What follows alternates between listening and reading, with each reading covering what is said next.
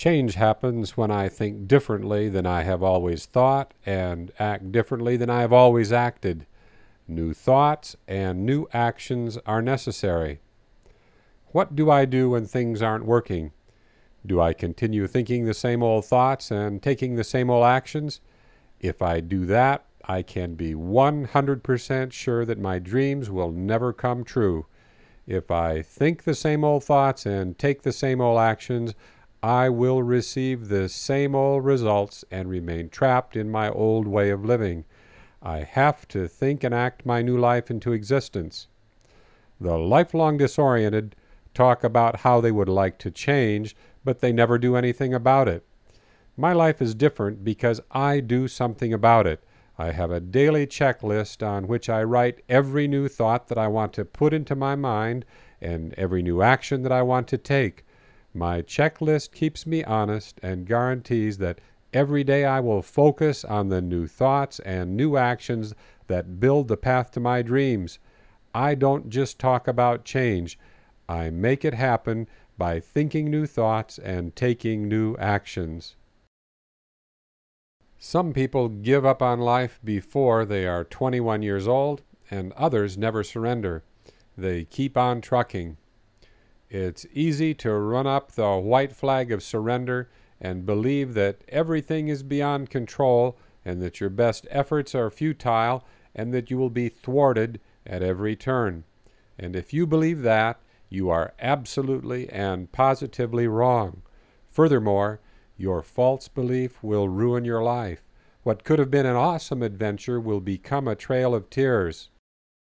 The Dream Factory is open for business at every age and stage of life. No matter what your age or state of health, you can aggressively engage life and have a mission to make the world a better place.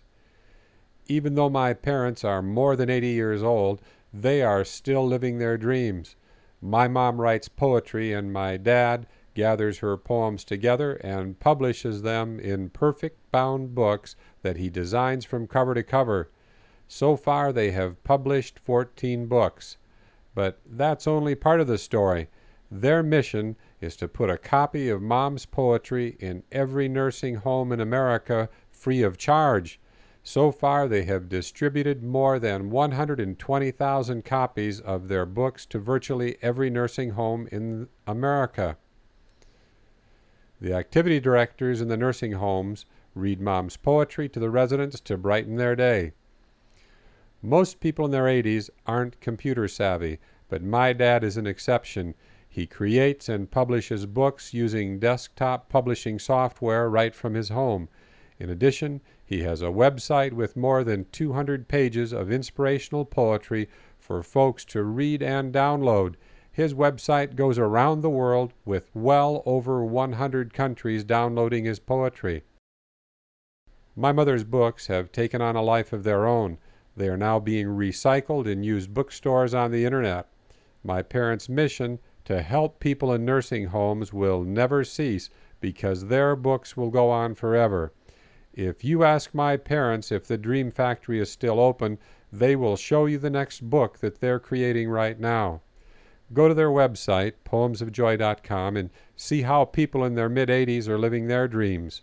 There's no doubt about it, the Dream Factory is always open for business. When we sailed through Fiji on our catamaran, we learned the Fijian word tabu soro. It means never surrender. That word frequently pops into my mind as I work with my elderly patients. These folks fall into two groups. One group feels like their life is over and is biding their time until they die. The other is the tabu soro group. These folks are on a mission. They are 100% engaged in life. Their minds are sharp and they live each day with purpose. The Tabu Soro group is fully alive. They don't move as fast as they used to, but they still have places to go and things to do. Most important of all, they have a positive attitude and they haven't given up on life. The thought of surrender never enters their mind. They are too busy working to make the world a better place.